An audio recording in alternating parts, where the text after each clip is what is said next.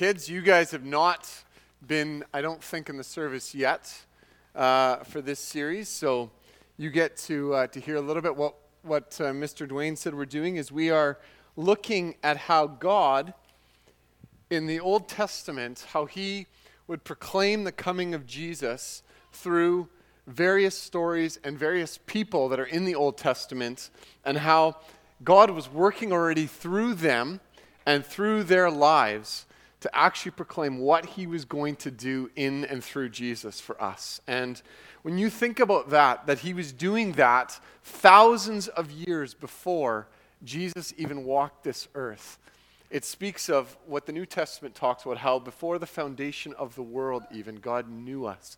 He knew you, He formed you. So, we're going to we're gonna, uh, do that again this morning. And, kids, I want to encourage you that there's probably going to be stuff that I say this morning you're like, you're not going to understand, or you're going to be like, I don't totally get that.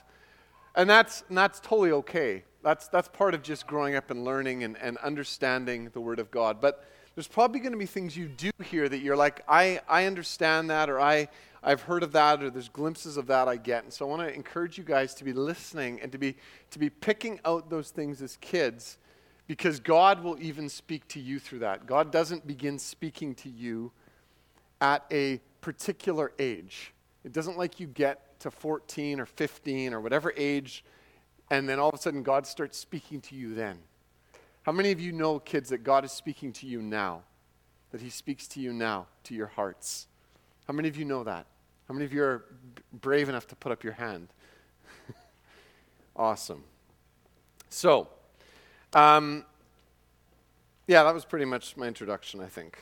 So we've, and you remember who, who are the, uh, the characters or the people in the Old Testament? Because they're not characters, they were people. They were people that walked this earth. Who, who did we, how, who have we looked at already? Anyone? Who's the first one we looked at? Anyone remember? Week one of Advent. You know, the kids, the kids are like, I don't know, I wasn't here. Moses was the first.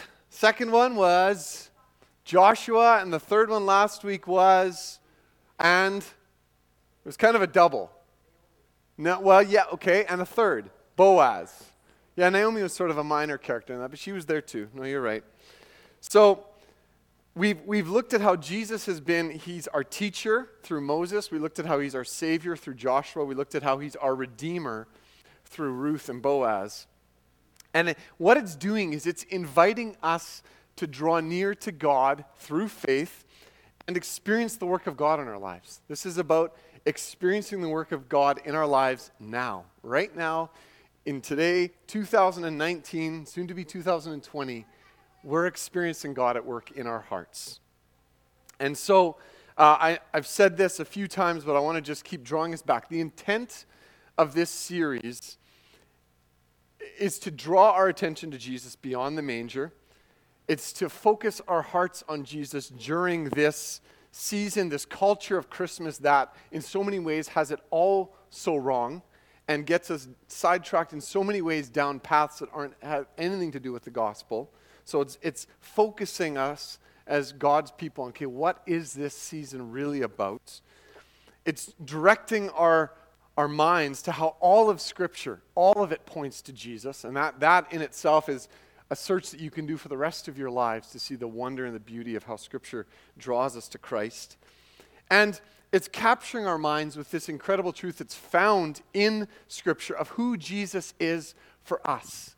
Like that He is everything that we need. That He is, and, and in that, He is increasing our wonder, He's increasing our joy exponentially, our love, and our worship for God. That there's just this increase of that happening in our hearts as we draw near to Him. And so, we're going to conclude Advent today by looking at King David and how his, specifically how his earthly reign and God's promises to him they echo in so many ways the coming of Jesus as our true king, that Jesus is our true king, and the fulfillment of God's words through David and how he fulfilled those things in Jesus. And so, from, from the moment that we meet David in Scripture, we, we see God's hand on his life.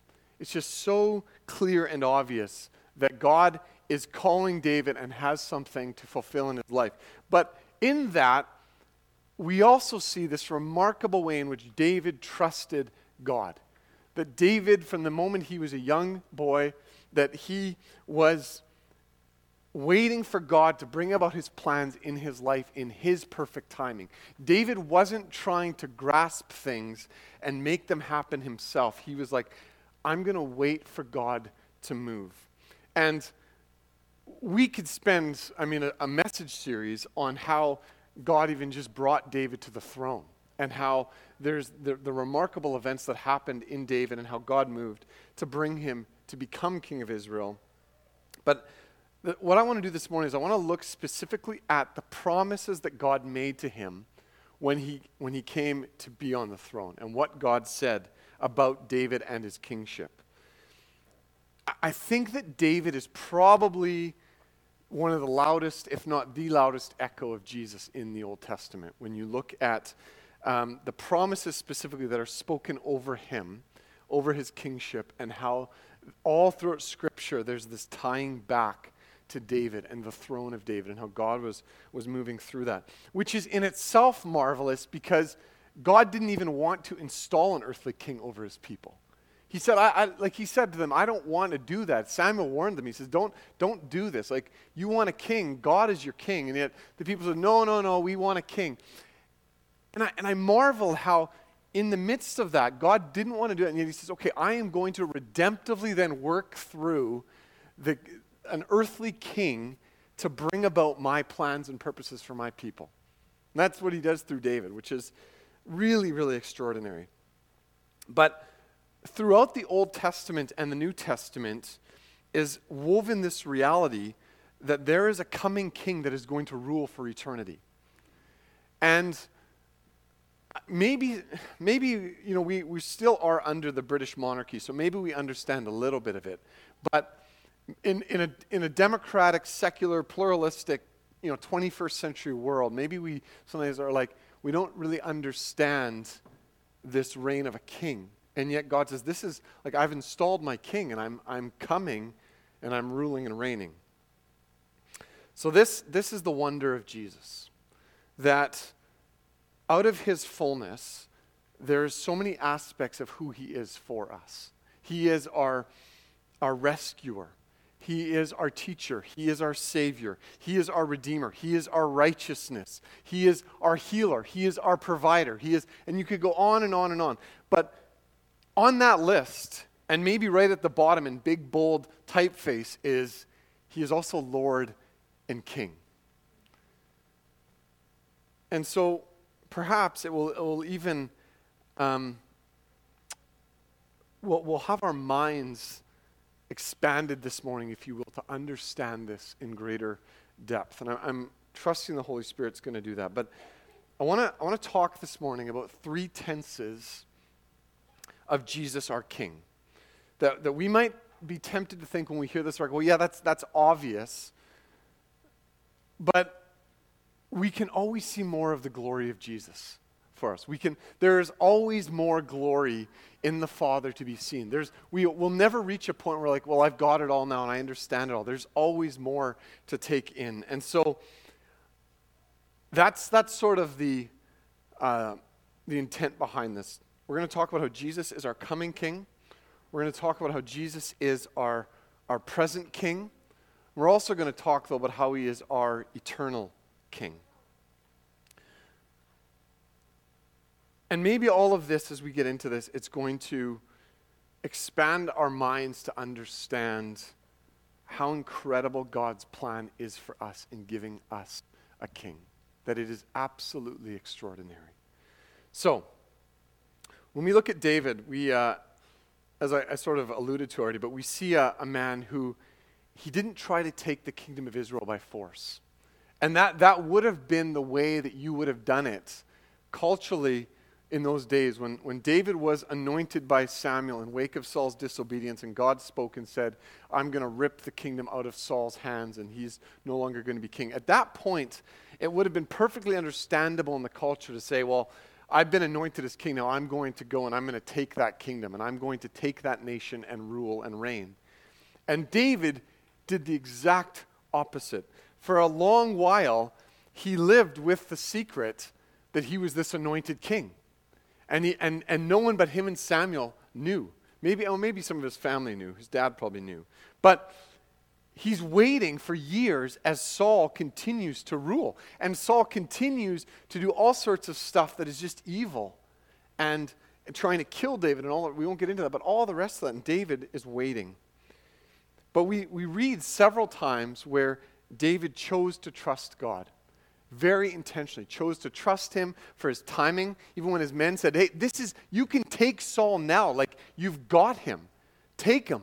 You're, you're the anointed king. And, and he said no I, I will not touch he said i will not touch the lord's anointed. He would not try and achieve anything by his own means. He, he believed he trusted god will establish me as king in his timing and in, in hindsight, maybe it goes, well, yeah, it looks easy. Well, yeah, because God did that. But when you think about it in the moment, David's waiting years and nothing's happening. And Saul's continuing to, to, to rule in ways that I'm sure David was like, God, what is, what is going on? And Jesus, there's echoes of even Jesus in that because Jesus walked this over and over again. He walked this on this earth. We said, Father, it's not my will, but your will be done. Jesus said, I, I'm, I'm, I come here only to do the will of the Father. I'm not, I'm not here to try and do my own ideas. And so it was years of waiting until David was installed as king over God's people. But we, we see how his, his willingness to walk in trust and obedience, it resulted in such incredible promises out of that for God's people. As, as God's people, we, we know or we, I should say, we need to know that God exerts all of his power. So God is, is exerting all of his power over us, meaning in being able to do anything and know everything. So he is omnipresent, he's omniscient, he is those big words mean basically he knows everything and he knows everything in his timing. So and and in that he's exerting in all of that to bring about good for us and that we need to know that we are that people if we follow Jesus in the obedience of faith. And we need to know that God is working for the good of all of that in our lives at all times. So, the most practical truth, really, that, that any of us can know is that God is all powerful, He's all wise, and all for us. Period. Like, like end of story. He's, that's Him. That's who God is. Nothing, and, and when we get that, when we really get that, nothing will have a more important practical impact on the way that we use our money, the way that we use our, spend our time, the way that we pursue our vocation, the way that we raise children, the way that we deal with conflict, the way that we handle fear, the way that we handle anxiety, the way that we handle pain. All of it is God is all powerful, God is all wise, and He's all for us. Period. That changes how we live life. It's, it's heartfelt confidence that the sovereign God is working everything together for your good out of sheer grace, and that affects every area of your life. That, that grace pours into every area of your life, if you will. So, this, this is the confidence that we need to know in, amidst the difficulties and struggles in life. Because saying all that, God is for our good, doesn't mean there's not difficulties and struggles. We know that. So, but God is good, and He's working all good for us. So, we need to know it because then we will have genuine joy. We will rest amidst the challenges of parenting and relationships. We'll have a genuine burden for the lost that produces gospel boldness in our lives. We will be bold. Why? We have an all wise and all powerful God, and He's all for us. So I'm bold because Jesus reigns. We, we will be stirred in our hearts by the gospel to live for the pursuit of Jesus. We'll be stirred by that. Why? Because he's all wise, he's all powerful. Okay, now you're probably like, okay, like, so how does this affect, like, connect to David and his kingdom? like, what do you, how, how are you doing this? In the establishment of David's kingdom, God speaks a promise over David that we're, we're going to read it in a moment that speaks to his, of his kingdom being established forever. But, but in that promise, there's a much wider promise being spoken by God that speaks to another king who's eternal and whose reign is forever. Now, again, you go, yeah, I know. Bing, bing, bing. Answers Jesus. Yes. But when that promise was spoken, the people didn't know that. And we need to see the wonder of this, of what God was doing. So, I want to talk about how Jesus is our coming king. So, there's these promises we're going to read in a second that are found in 2 Samuel 7. That is both for David, it's for his family, it's for his sons to come, but it also speaks far into the future. Now, again, remember, God is outside of space and time. So he's, he's speaking his promises over what he's going to do. He sees it all. And he's speaking this promise way into the future for his people. And it stirs our hearts because we have a God who promised eternal good for his people. So let's, let's turn to 2 Samuel. Let's read a few verses here. And then we'll try to understand them. 2 Samuel 7, verse 12. So this is David has just been anointed king, like as in he's actually been now installed and established as king. Saul is no longer king. And this, this is the Lord's covenant, the promise that he speaks over David. When your days are fulfilled and you lie down with your fathers, I will raise up your offspring after you, who shall come from your body, and I will establish his kingdom. He shall build a house for my name, and I will establish the throne of his kingdom forever. I will be to him a father, and he shall be to me a son. When he commits iniquity, I will discipline him with the rod of men, with the stripes of the sons of men. But my steadfast love will not depart from him, as I took it from Saul, whom I put away from before you. And your house and your kingdom shall be made sure forever before me. Your throne shall be established forever. Yeah, we'll end, and we'll end there. God, we thank you for these words. We thank you for this promise. We thank you for how you were revealing already thousands of years ago your eternal plan to bring about good for your people and to establish your eternal king. And Lord, we, we receive that with unbelievable gratitude and unbelievable awe that you are so awesome. And your word is eternal and your word is trustworthy and true. And we, we receive it. We ask you that you would speak to our hearts now, that we would understand this in a way that would awaken awe and wonder in us. We pray this in Jesus' name. Amen. So let's, let's unpack this promise and try to understand it a little bit. So, on, on one hand, this this does apply to, to David and his family. It applies to Solomon, who is to come uh, after him and reign as king. Solomon did, in fact, was the one to build the temple that was promised here for God's presence to dwell with his people. And there was this promise of God's steadfast love to remain with Solomon. It, God said it, it won't depart off of him like it did, it departed from Saul. But it also speaks of David's throne being established forever. Three times there it uses, it says forever. It's, it's a kingdom forever. And, and so this is where we run into a bit of a problem.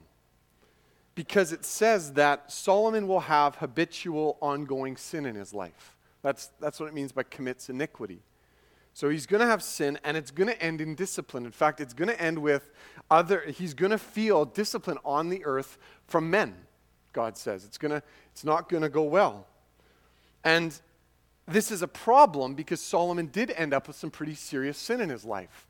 He had he married foreign wives who led his heart away from God and he began to worship idols late in his life and and and you kind of read it and you go like what was happening but Solomon's heart was was turned away. And in 1 Kings 11 God declares to Solomon he says I'm going to tear the kingdom away from you. And, and yet, even in that, there was mercy because he says, I'm, I'm going to tear the kingdom away from you, but for the sake of, your, of David, your, your father, I'm not going to do it in your days. I'm going to do it in the days of your son. And then he says, and, and because of that, I'm going to leave one tribe. I'm going to leave Judah, and I'm going to leave the city of Jerusalem that I've chosen because of David. The, the problem is that God's promise of David's eternal throne that he promised there, it cannot happen with rebellious kings. And what do we see with throughout the Old Testament, throughout Israel's history? We see rebellious king after rebellious king. In fact, Solomon, he says himself in 1 Kings 8, he says, There's always going to be a throne on a king, sorry, on the throne of Israel if they walk before the Lord in obedience. So Sol- Solomon himself says it, he knows it, and then what does he do later on in his life? He breaks his own vow, and we see throughout the Old Testament that there's this, this history of Israel that where they just they walk in obedience, increasing disobedience. They, they turn it sometimes back to the Lord, but then a worse king comes along, and there's just this, this trend of where the nation is being brought to ruin by the disobedience of their kings. But God had promised. So, so go back to 2 Samuel 7. God had promised that there would be a king on his throne forever. So, how do you make sense of that in light of what's going on in the nation of Israel, generation after generation after generation? And, and God's people clung to this word. They clung to, this is true. We believe this. So, Psalm 89 not actually not written by David. But Psalm 89 speaks to this promise. Verse 4 quotes exactly from 2 Samuel 7. I will establish your offspring forever, and I will build your throne for all generations.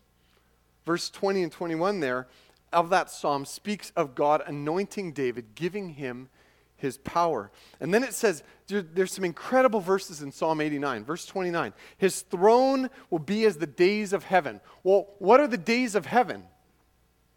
There, there's no end. So he's saying his throne will have no end. Verse 36 His throne will be as long as the sun before me. Well, how long has the, the sun been before the Lord?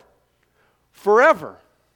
So there's this, this speaking of like, this is a kingdom without ends. David himself in Psalm 16, verse 10 says, You will not let your Holy One see corruption.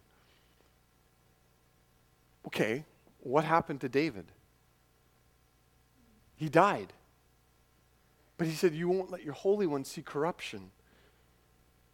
Verse, or sorry, Jeremiah 33, there's another incredible prophetic promise there where it says, in Jeremiah 33 20 and 21, God says, If you can cause the day and the night not to come, okay. Has anyone been able to cause the day or the night not to come ever? No. Right?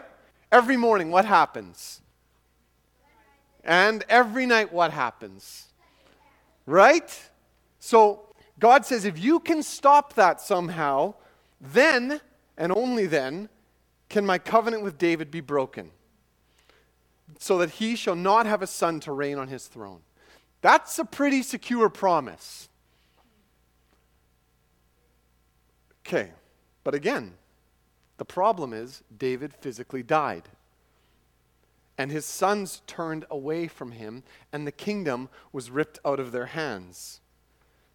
But God's people refused. They said, We will not let go of this promise that God is going to put someone on his throne forever. All the prophets spoke about it. Jeremiah spoke about it. Ezekiel prophesied about it. Most famously, probably Isaiah. That's what we read this morning for Advent. We, we sung about it. The people were in darkness. Jesus came down into darkness. God descended. He, he came to be with us. Right? A child shall be born, a son is given. His name shall be called, there it says in Isaiah, Mighty God. Of the increase of his government and of peace there will be no end. On the throne of David and over his kingdom, to establish it and to uphold it with justice and with righteousness from this time forth and forevermore. And then it says, The zeal That's a really strong word. The zeal of the Lord of hosts will do this. Okay. So, the promise of the covenant of David, the promise that there would be a king on that throne, is secured by the coming of God Himself to sit on the throne. His name shall be called Mighty God. This is what God's people have clung to for centuries. Over and over and over again, they clung to it. This is what God's people still cling to to this day. And within the promise written of there in Isaiah, there was also this consistent promise that was spoken throughout the Old Testament over and over again over this coming king. And that is that there will be peace with, a, with no end, and there will be righteousness forevermore. That's an, a theme over and over again. And it was as God's people, as they, they continue to cling to the promise of David's throne being established for eternity. Think about this 400 years that's a long time. So just count back 400 years from 2019, and you're in 1519. I think Martin Luther was living then. I don't know who the King of England was. 400 years. That's a long time. The prophets were silent for 400 years. And the people are clinging to this promise. We're walking in darkness, but God is going to deliver us. Have you ever have you ever thought what it would be like to have to cling to a promise from 1519? Sorry, 1619. I did the math wrong. 1619 to 2019. I don't know who the king was in 1619 either. So they're waiting, and an angel comes to a girl betrothed to be married in a small little town and comes to her and says, Behold, you will conceive in your womb and bear a son, and you shall call his name Jesus. He will be great and will be called the Son of the Most High. And the Lord God will give to him the throne of his father, David. And he will reign over the house of Jacob forever, and of his kingdom there will be no end. So here, here's the one problem of how we've, not, not like we, but like how our society and culture has framed Christmas. Jesus is the promised one who has come to fulfill the long awaited promise. Yes, absolutely. That is incredible. But the very fact of his coming has eternal implications for every single person that has ever walked on planet Earth. It's not just a coming of a baby that we celebrate once a year and we acknowledge and we give big expensive gifts and then we and we have big expensive feasts and then we go on with our lives and we live like nothing ever happened. That is a total misunderstanding of what's happening here. Thousands of years of prophecy it's great to have the nativity scenes. It's great to have Christmas plays. It's great to have all of it. It's great to have Michael Bublé singing Christmas songs. Like, probably no one better right now, right? But, and it, it's, it's great. It's fun. It reminds us of truth, it draws us back to truth. But this was about God's purpose to install his son as king, both present and eternal. So, like, have we really considered the implications of that for our lives? Or are we inclined to get so wrapped up so much in the culture of Christmas around us that we actually miss the entire purpose of this coming? Are we stirred to worship? Are we stirred to speak of this coming to others? Does it absolutely just rock our hearts of what God was doing. And so it speaks of Jesus as our eternal King. Gabriel said to Mary, he says, God will give to him the throne of his father David. Of his kingdom there will be no end. So here's the problem that Jesus' followers had to deal with then. The promise was a king that would rule over the nation of Israel forever.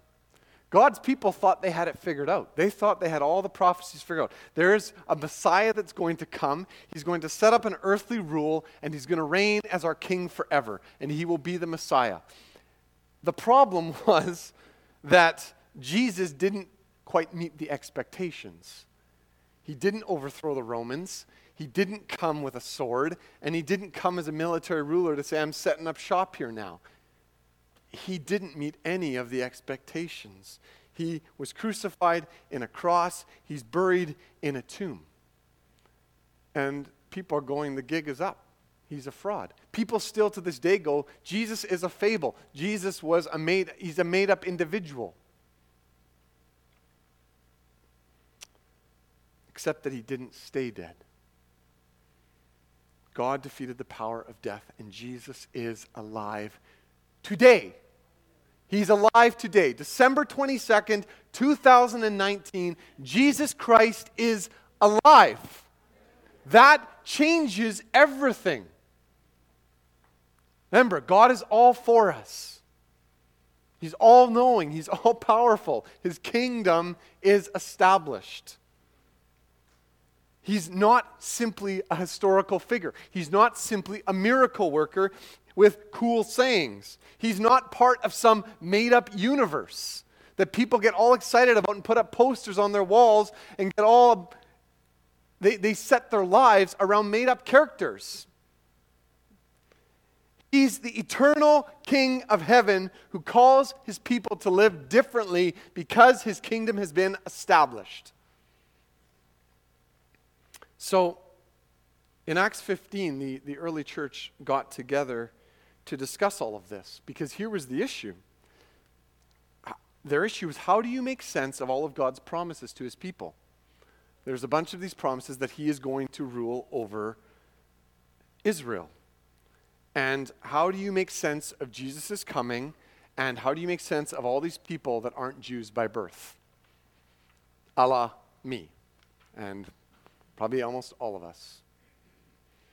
And so the church gets together and they go, we've, we've got, we've got a, well, what's going on here? I mean, there was, there, there was seriously a, a real chance that the church was going to be divided right then and there.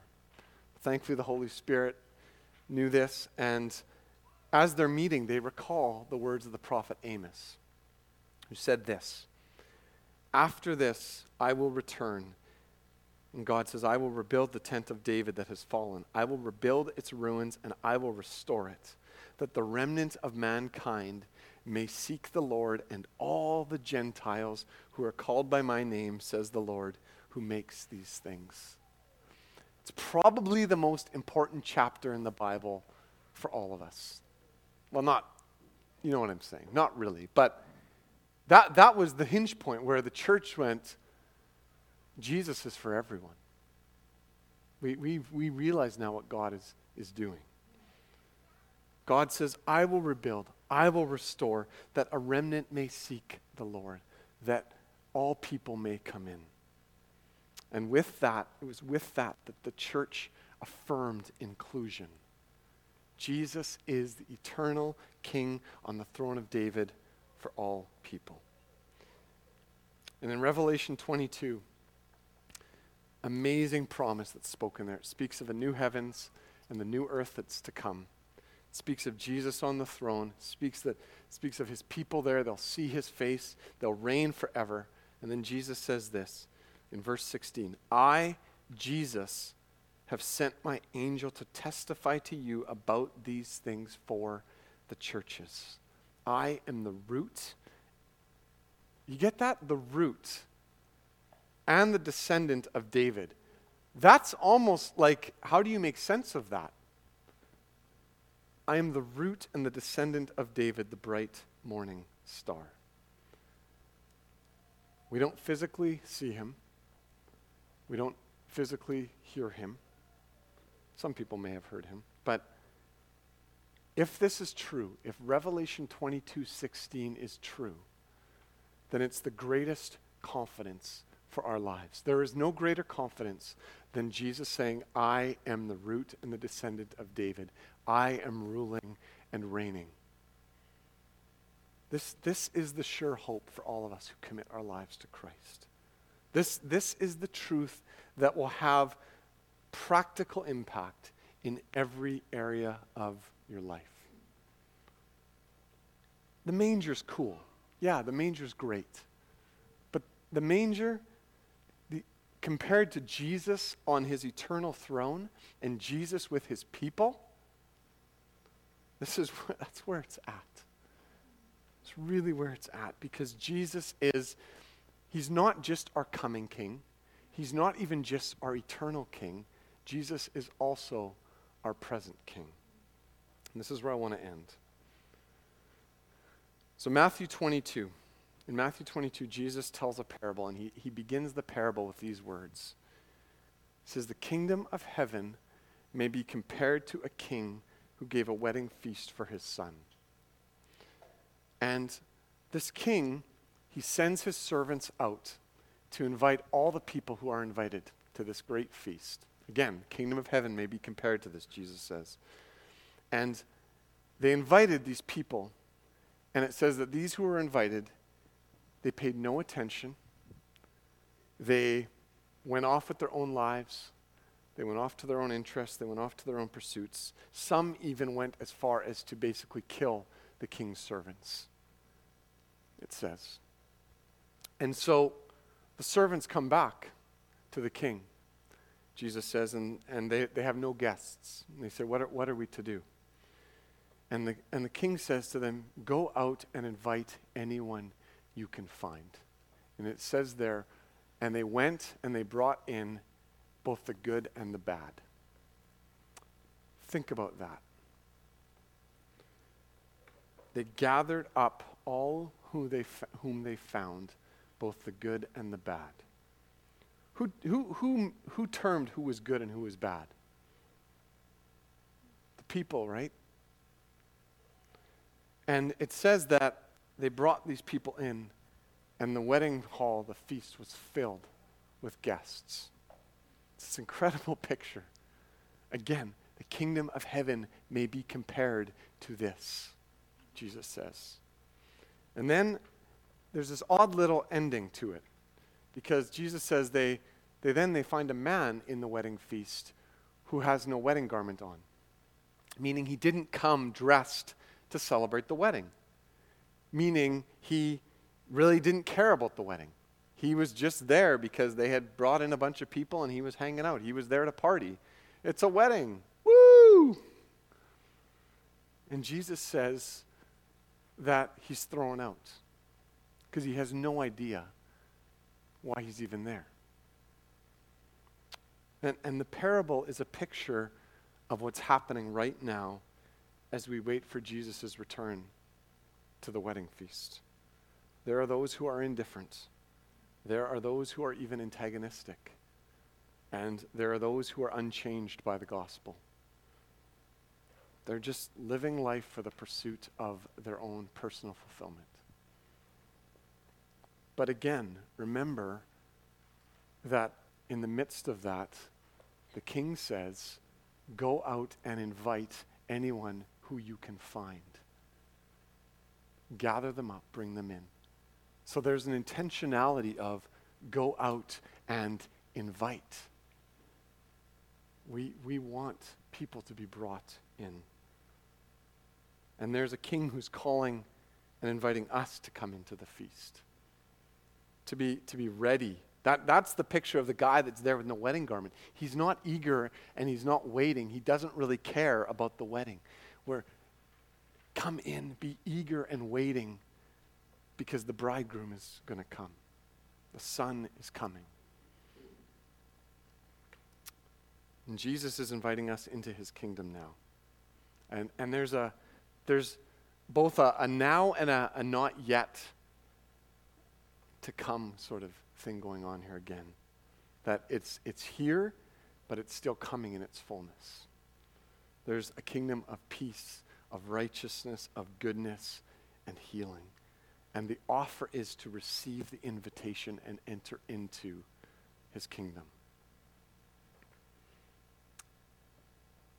And I, I don't think that we should hear that and sort of check out and go, oh, yeah, that's, that's for those on the outside. I think that Jesus tells that parable to go, have I responded to his invitation to live for his kingdom? Have I responded to that invitation? Am I there? Am I, do I have my wedding garment on? Am I eager and waiting for the Son to come? So, back to Psalm 89 for a moment. I want to I want to end with this. Because verse 27, in the midst of this promise of this coming king, it says, And I will make him the firstborn, the highest of the kings of the earth. The Magi were the first Gentiles to come and worship Jesus. They were giving him their best gifts. Kids, do you know why? One of the reasons why we, we have this tradition of giving gifts at Christmas? What, one of the reasons is, is because of the Magi. Carter. That's right. That's one of the reasons. Is that what you were going to say, Emmett?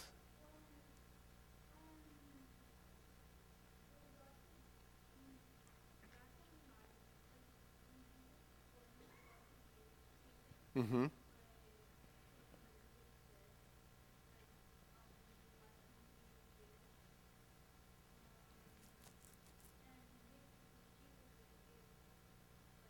He's the gift to us. Yeah. Yeah, it's true. So, the Magi came and they gave him their best gifts. Samuel and I were watching, uh, we saw a commercial, was it last night? And this commercial centered around how, um, around gold, frankincense, and myrrh, and how they equated it to receiving technology gifts at Christmas. And I was like, You have got to be kidding me. but I was like, Well, okay. And we talked about it because it's like, Seriously? But they gave their best gifts, worshiping Him as their highest King. And so I want to I wanna end this morning the question for all of us that we can ask ourselves is there something that I can give Jesus as the highest king? Is there something that you can give this morning as you go into this next week of Christmas where you can give it to Him? And it, it, it does begin with surrendering our lives, but it also involves intentional decisions. It involves making choices. It's about, it's about deciding, I am going to do this. The Magi chose to come, they chose to bow down. Let's pray. Jesus, I, I want to thank you for the wonder of your birth. I want to thank you for how you gave up everything. You relinquished your rights. You relinquished your glory. You gave it up. You gave up all the glory of heaven so that you could come down in order to save us. And Lord, I want to pray that that common known knowledge that maybe we've heard thousands of times in our lives, Lord, that it would there'd be something new in our hearts that would fill us with wonder and awe that you came for us. You came for me. Jesus, we thank you for that. And we thank you that right now you are the glorious King of heaven. You are ruling, you are reigning right now. And we thank you, God, that you are all powerful, you are all wise, that you know everything, and that you are all for us. We bless you, Jesus. Amen.